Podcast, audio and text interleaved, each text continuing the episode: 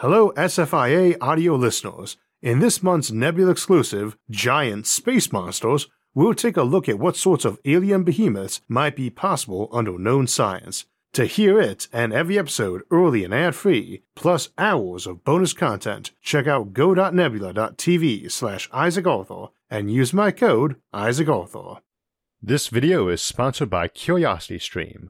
Get access to my streaming video service, Nebula, when you sign up for CuriosityStream using the link in the description. They say you need to dress for success. This applies particularly well to walking in space, where you and your spacesuit become one symbiotic entity. Today we'll be looking at spacesuits and extreme environment suits, along with improvements we'd like to make to them and the challenges we'd face in doing so. When you think about it, the historical driving force behind functional clothing is the need to protect ourselves to weather severe environments and deadly hazards, and to look good while doing so if possible. Whether it was harsh sun, freezing cold, sand in the wind, thorns on the ground, or spears coming at our torsos, any problem we thought we could solve with a garment, we solved with a garment. The earliest get ups we could reasonably call environmental suits would probably be the underwater salvage suits of the early 1700s, which were basically barrels with a window and sleeves. These evolved into true diving suits in the early 1800s, human shaped suits of sealed canvas and leather with lead boots and brass helmets connected via hoses to a pressurized air supply on the surface. The first pressure suits, which were made to keep human bodies under enough pressure when the environment didn't, were products of high altitude aviation programs of the 1930s, an alternative to pressurizing a plane's cockpit. These are the ancestors of spacesuits. Modern firefighting gear draws heavily on spacesuit technology developed for the Apollo missions, and some of those technologies are even making their way into casual day to day use, like air conditioned vests. Suits that would let you explore lethal environments like the depths of gas giants or the infernal surface of Venus are really environmental suits, not spacesuits. But there's a long history of connection and feedback between development of the two. So you might say that spacesuits were developed for the vacuum, but not in one. At higher levels of technology, the term spacesuit might get a bit vague too. As an example, if the general notion is to be able to feel like you're walking around normally at home, a telepresence into an android or even a mind upload into one is arguably achieving that goal far better than any suit could realistically permit. But it isn't really what we'd think of as a suit. Alternatively, going around in some non humanoid vehicle, like a submarine or space shuttle, is obviously not a suit. But some large humanoid robot or mecha presumably isn't either, though something like an exoskeleton or power armor presumably is. For that matter, even a definition like a self sufficient garment or closed system, while ideal, is not realistic. You either have a short deployment time or you need something feeding in air or electricity or fuel or so on, not to mention removing waste from the suit where you can't recycle it which for anything you are planning to spend many hours in is not going to just be exhaled carbon dioxide and moisture from your breath and skin. Toilet humor aside, there's no easy way of saying it, so let's dive right in. Going to the bathroom in a spacesuit is generally going to involve a diaper, as it currently does, or tubes being stuck places most folks would rather they were not. We've got some higher tech solutions for that we'll discuss in passing, but if you're curious, the sciency name for an adult diaper in a spacesuit is the MAG, Maximum Absorbency Garment, and we will not even discuss the early space era options, which basically involved a bag worn under spandex, which is apparently exactly as unpleasant and disgusting as you're probably imagining. A spacesuit is generally considered to have a handful of primary functions it needs to perform and a few secondary ones. For the primary ones, it has to be able to supply breathable oxygen, which in practice means also having a method to remove carbon dioxide, though not necessarily. It has to be able to maintain a stable internal pressure, though not necessarily earth pressure. Suits leak, and leakage is based on the difference in pressure on each side of the leak. Higher pressure means a faster leak, so we use partial pressure in spacesuits, usually with a high ratio of oxygen, whereas normal air is mostly nitrogen. Partial pressure requires a delay in adapting to it though, pre breathing to get the nitrogen out of your blood, so you can't just jump in a suit and out an airlock. In an emergency, or if you're impatient, that's a problem. That's something we try to rectify with the Z series spacesuits, which take advantage of improvements in materials and manufacturing processes to be more robust and operate at higher pressure so you don't need to pre breathe. The EMU suit we've all seen normally runs at a little under a third of normal atmospheric pressure, which is 14 psi or 100 kilopascals. The Z series runs at over half, 8.3 psi, as does the Mark III suit, we don't need to pre-breathe to purge nitrogen until pressure drops to a certain point. The magic 8.3 psi is sufficient to circumvent that, so is ideal for suits since they leak less, and we can use them sooner because we don't need to pre-breathe. Also, it's actually rather hard to move in some spacesuits from higher internal air pressure, one of the reasons hard shell suits are nice, even though they are heavy and not flexible, is they leak less and they aren't essentially a balloon. It's not something you normally think of, but if you're wearing something flexible at a higher pressure than outside, every time you move, you're fighting a lot of gases moving around and stretching at the fabric as you bend it. Think about trying to bend a hose while it's turned on, or crunch a soda can that isn't open yet. That's one reason skin tight suits, like MIT's Biosuit, which is elastic and compresses you to maintain pressure on the body, except at the helmet, are optimal for mobility if we can get them working well. You could potentially wear all but the helmet for prolonged periods and just don it if you need to go out. One reason skin tight suits are optimal for mobility Skin tight suits, like MIT's Biosuit, are elastic and compress you to maintain pressure on the body, rather than relying on an envelope of air in the suit to do that. Getting out an airlock is a time consuming process too, and the Z series I mentioned a moment ago seeks to circumvent that using the new suit port dock mechanism that lets you crawl from the vehicle into the suit and back out when you're done. While saving space, it actually has other advantages in environments like the Moon and Mars, because the regolith soils there are corrosive and toxic, so you don't want them in your vehicle anyway. Besides delays from pre breathing, donning spacesuits is hazardously time consuming during an emergency, so a suit you can don very quickly without help and at full vehicle or habitat pressure is essentially your ideal one so components able to self-seal reliably and without oversight is another of those areas future technology might help with a lot.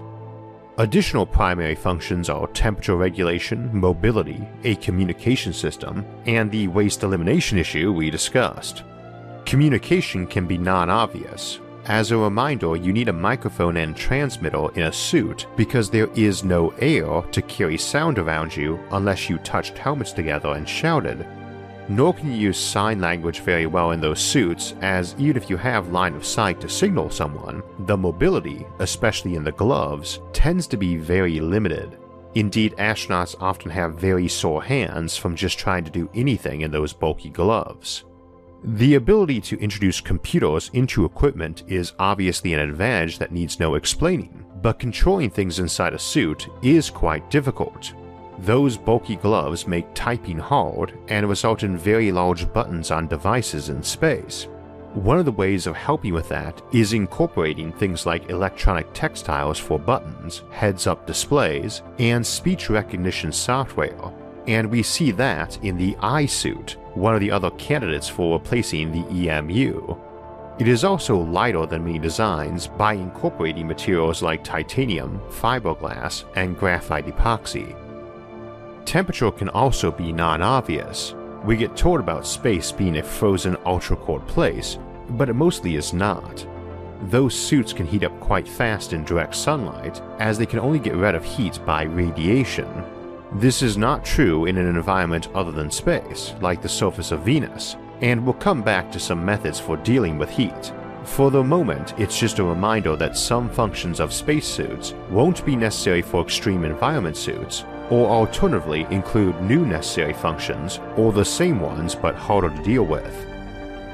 Of the secondary functions for a suit, we have to solve problems like radiation and micrometeoroids, other matters of hygiene, as well as propulsion capability, the other half of the mobility issue besides dexterity, and of course duration so you can be in one and survive, or be comfortable. Comfort does matter a lot too, not just as a nice addition to making more folks willing to wear one, but in terms of productivity and errors. If you saw our giant robots and power armor episode, you probably remember me mentioning that I always found the stifling heat of wearing body armor far worse than its weight, and it wasn't just from exhaustion. If you're itchy and it's hard to scratch in such things, or nauseous or disoriented, or just generally distracted by your own gear, it represents a real hazard. It gets easier to make mistakes by distraction and fatigue, and your productivity in that thing, already slowed by mobility and dexterity issues, drops further from compensating for that added risk. There's also the low gravity concern on health. We wouldn't typically think of that as a problem since these are short term devices, and you either are going back to a ship or station with just as low of gravity, in which case the problem isn't relieved but isn't really different in the suit, or it is just temporary as you are returning to a place with gravity, natural or artificial, like a rotating habitat module. This amusingly is actually fairly easy to solve though. If you have to persist in a suit for a very long time, you could mount a winch and tether on the shoulders of such a suit and shoot it into something, like tossing a grapple around a beam and swinging around it to produce centrifugal force or detach a piece of your gear on a tether, like a spent oxygen or supply tank, so you could spin around that way. It's hard to work that way, but you could sleep under spin gravity then, which would help. Similarly, if you're working on the outside of a rotating habitat drum and you tether to it, you will get that spin gravity effect. So you'd want to orient so it was above you so you didn't feel like you're hanging upside down and get blood rushing to your head, as you would if you were walking on the outside of the drum with magnetic boots. Fluids migrating around inside your body in low gravity is an issue too, one we mostly handle now through compression clothing to fight swelling. Fluids outside your body is another problem. Humans sweat. A lot. It's actually one of our nicest adaptations that most animals don't have, and why we can get away with a lot of long endurance activities without suffering heat stroke. Sweating out a liter of water during an hour of exercise would be fairly normal, and in a heavy suit, especially one getting hot, you need a way to clear that humidity and unfog your visor. One approach for that is to have something like an air conditioning vest, keeping you cool and condensing that moisture and ideally draining it away. But that means you need radiators, big ones, so that you might look like you had a pair of bat wings, However, that also takes power, and we have very bad batteries, even nowadays. Power can be maintained through a cable or beamed in, but you could also pump in air and coolant too, and pump them out. Plus, a large radiating surface might do double duty as solar collectors. What you're pumping to and from might be mobile as well.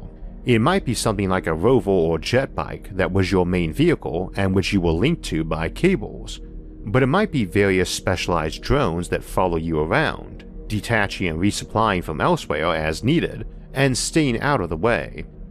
In the Power Armor episode, I mentioned how you might tend to be followed around by a posse of robots who carried around all your resupply or power generators, or even carried around your guns and you just directed the show.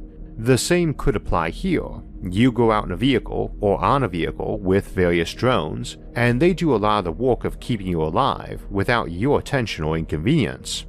So, a couple are carrying spare air tanks or hoses connected to air supplies and scrubbers. Another is running around with a big shield keeping between you and the sun, supplying power via solar panels. Others are running radar and feeding that info to you while watching for micrometeors and targeting them. One is possibly hooking up to remove bodily waste as needed, and so on. These need not be high tech or smart, and I should certainly hope not for the toilet drone, since it takes a special level of sadism to give high intelligence to such a device. You could potentially do the same in a case like Venus, with a very well insulated suit that was connected by a hose to a big mobile coolant robot that trundled alongside you. But heat's not the only issue. You've got pressure too, which is very high on Venus' surface, so that suits need to be very strong. And that is generally going to mean very heavy and bulky, maybe too heavy or bulky even with super materials and artificial muscle fibers in the suit enhancing your strength. If you've ever seen the Star Trek animated series from the 1970s, you might remember they had personal force fields that let them beam down to places wearing just their normal uniform. We are not likely to ever get such force fields, but there's a concept there of importance. If you live on a spaceship, especially one that gets shot at a lot, you basically need a uniform you can wear around all the time that can serve as a very basic spacesuit for at least a few minutes. That's the general notion with skin tight suits or skin suits, like the biosuit I mentioned earlier, though it's not light and should not be thought of as just some spandex catsuit. Such suits will generally have rigid ribs on them, and ideally ones that could contract around you so you could basically hop in and have it hug down on you. Potentially, such suits might incorporate vanes to carry coolant or heating to the body as needed, and some strap on equipment like air tanks, though that sort of stuff starts adding mass and power needs. It doesn't necessarily need a big power supply, it might just have microwave power absorbing antennas, rectennas, woven into it for soaking up wireless power, and a small battery and air tank for short durations of emergency. But if you can't make it very light, you can potentially weave in artificial muscle fibers to offset the mass. Although such technology is still in its infancy, artificial muscles are one of those technologies we can probably safely assume will get working well eventually, and that will help with a lot of mass problems with suits, which generally weigh as much as the person inside them these days. The emphasis is on mass, not weight, as while a ship might have spin gravity, in zero gravity you have no weight, but you and everything you're wearing still has mass, which has to be pushed or pulled to move, and you will tire out very quickly in tons of gear, even without gravity. You probably also need some sort of rapidly assembling or inflating emergency helmet worked into the collar of such a suit that can automatically trigger in a pressure drop. Though you might get away with a helmet drone, you walk around with it strapped on your hip or flying near you, and if it reads that pressure drop, it zips over and locks onto your head as ferociously as one of the facehuggers from the Aliens franchise. A human can survive depressurization for a bit, but drops unconscious almost immediately, so it has to be automatic. But a blowout collar helmet or drone with a pressure sensor and maneuvering thrusters that just needs to lock on to a couple of clamps that might emit a positional signal needn't require much fancy tech or smart machines. A similar option might just be to have that drone carrying an inflatable balloon and a big mouth so it can open and swallow you in a pressurized cocoon for a bit, though I suspect a collar that can inflate around your head would be most folks' preference. Of course, speaking of collars, it's always possible a last ditch protocol for spacesuits might be a collar that doesn't just inflate or fold out around your head, but right through your neck, too. If you sufficient technology, a decapitation might be survivable, and it's a lot easier to power life support for a lone head or freeze one to be later slapped onto a cyborg chassis or clone body or similar. If you've just blown out a big tear on your ship from a bad accident or some other ship shooting at you, you're probably tumbling away at a fairly high speed, potentially tens or even hundreds of meters per second, in a situation in which nobody might be in position to help for some time, or at all. A lone head needs a lot less delta V to move it back, or stop flying further away, and way less power for life support or cooling. Extreme, but presumably better than death. I should also note, since micrometeoroids are a big concern, that a spacesuit with built in auto tourniquets could be very handy too, for other limbs besides your head, which you normally can't tie tourniquets around. Well, you can, but unless you have that advanced technology for restoring decapitation victims, it's not a good idea. Speaking of micrometeoroids, you've probably heard of the thermal micrometeoroid garment, which is the outer layer of most spacesuits. It helps with heat loss, provides a radiation shield, and helps with very small micrometeoroids, which are the most common, that would cause pinprick leaks. In general, you can't really make something that will stop anything carrying bullet levels of energy because those are smaller than bullets and way faster, so they penetrate very well. Things like that are bigger, you can't armor a suit against. You can maybe have a point defense system that could shoot it down before it hits you, but if it does, the good news is it will leave a small hole through you and keep plowing through space, retaining most of its kinetic energy, hopefully, and if that doesn't hit a major organ or your brain, you're probably going to live and leak air slow enough to be able to slap patches on the holes in you and the suit before passing out. But flying heads and robot replacement bodies and micrometeoroids through squishy body parts brings up cybernetic augmentation, and that might be a much more popular path for future spacefarers than suits. It's quite possible we could get some materials that let you have a great skin suit that you could wear all the time that takes care of getting rid of your dead skin cells and other accretions and just on a bubble helmet for EVA. But what about a synthetic coating for your skin that just lets it be resistant to vacuum? Radiation shielding is nice too, and you could maybe build that into such a coating. But radiation is mostly a concern in space because of cancer, not short term lethal doses, and if you got good cures for that, you maybe don't care as much about getting irradiated anyway. You still need air, but you actually might not. Needless to say, if you're sufficiently cyborg, you might not need oxygen anyway, but if you had a machine that could convert water into oxygen implanted in your lungs and some sphincter in your throat or airtight seal in your lips and nose, you could just slap shut. Your body is mostly water, which is mostly oxygen by mass, and assuming you can eliminate the CO2, you only need around a pound or half a kilo of oxygen a day, and you've got way more water than that in your body. Power is an issue, but once you start replacing existing organs with more compact or efficient stuff, you can go full on Inspector Gadget, and something like an expandable or inflatable solar panel worn in your clothes or tucked in some compartment of your body might be quite the power generator. You could potentially eliminate a lot of the digestive system too, which would make a nice solution to the bathroom issues. But you might even be able to get away with housing things like a 3D printer in that cyborg body. Or, assuming you've got plenty of power, wander around on some airless moon eating rocks, which are mostly made of oxygen themselves. See the Cyborgs episode for some other cool options, and we'll talk about survival options in space accidents and search and rescue in some weeks. Now, of course, that begs the question if you're going that cybernetic, why not go full on Android? That's a brain in a jar on a robot chassis, or an uploaded mind in a robot, not even necessarily human shaped or sized. And certainly that would be way easier, especially in extreme environments. You can potentially make a suit that would let you fly around in the crushing pressure of Jupiter's atmosphere, or slog through lava on Venus or a volcano on Earth, or sit around on frigid Pluto, or maybe even fly around the sun's surface.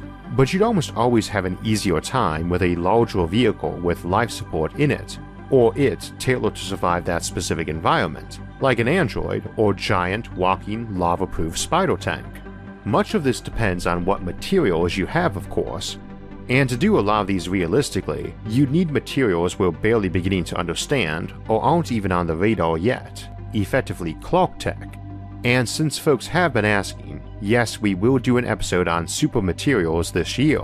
Those we've got, those we've got on the drawing board, and those that for now at least are only in the imaginations of sci fi authors, and might never be something we get, things which will never exist, the topic of our 200th episode special. But materials that are almost completely reflective to all frequencies of light could give you ships and even suits that let you fly close to the sun, even skimming it. Those that are basically thermally non-conductive might let you wade into deep dense hot lava. Those that are ultra-conductive to heat might let you do that by connecting you to a radiator a ways away and much larger that siphoned heat off you faster than it penetrated. Smart matter and nanotech, tiny little robots, might let you not just patch and repair suits near instantly and the person inside them, but let you jump out through an airlock that was just a membrane of the stuff that wrapped around you to form a skin suit as you leapt through, like a soap bubble.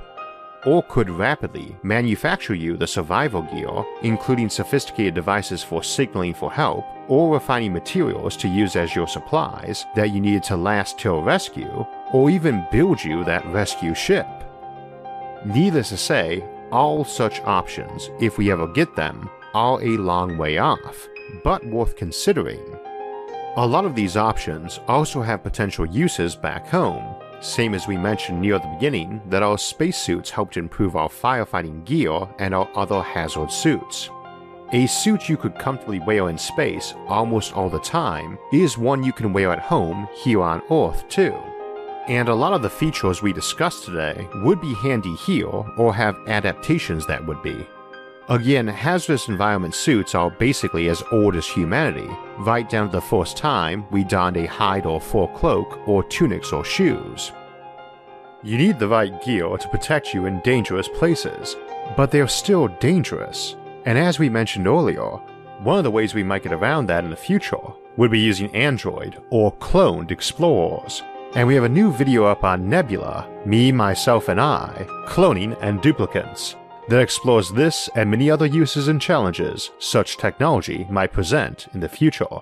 If you'd like to catch that video on Nebula, or other recent exclusive, The Butterfly Effect, you can get full access to Nebula for free when you sign up for Curiosity Stream. So, in addition to being able to see their thousands of top notch documentaries and non-fiction titles, like Packing for Mars, you can now also catch all the Nebula exclusive content I and other education focused channels have been making if you sign up for a year subscription of Curiosity Stream. A year of Curiosity Stream is just $19.99, and it gets you access to thousands of documentaries, as well as complimentary access to Nebula for as long as you're a subscriber. And use the link in this episode's description, curiositystream.com slash Isaac. We started Nebula up as a way for education focused independent creators to try out new content that might not work too well on YouTube, where algorithms might not be too kind to some topics or demonetize certain ones entirely, and it's taken on a life of its own from the enthusiastic response of our audiences. And I'm very glad that we are partnering up with CuriosityStream as we get ready to invite in more creators and bring more content to Nebula. So now, in addition to all of CuriosityStream's great educational content, you'll be able to see videos from independent creators like CGP Grey, Minute Physics, Wendover, and of course, myself. Just remember to use the link in the video description when signing up. We were talking about how we might survive on Venus and its molten surface, but next week we'll look at how we might cool Venus down and terraform it into a livable place where you wouldn't need a spacesuit, as we discuss how to bring winter to Venus. But even if we terraform dangerous worlds to be more Earth like, we'll still need space and survival suits, and folks willing to don them to rescue other folks. And in two weeks, we'll take a look at search and rescue operations, the technologies that will improve them, and some of the new dangers we might have to rescue people from. For alerts when those and other episodes come out, make sure to subscribe to the channel. And if you'd like to support the channel, you can visit our website to donate or just share the video with others. Until next time, thanks for watching and have a great week.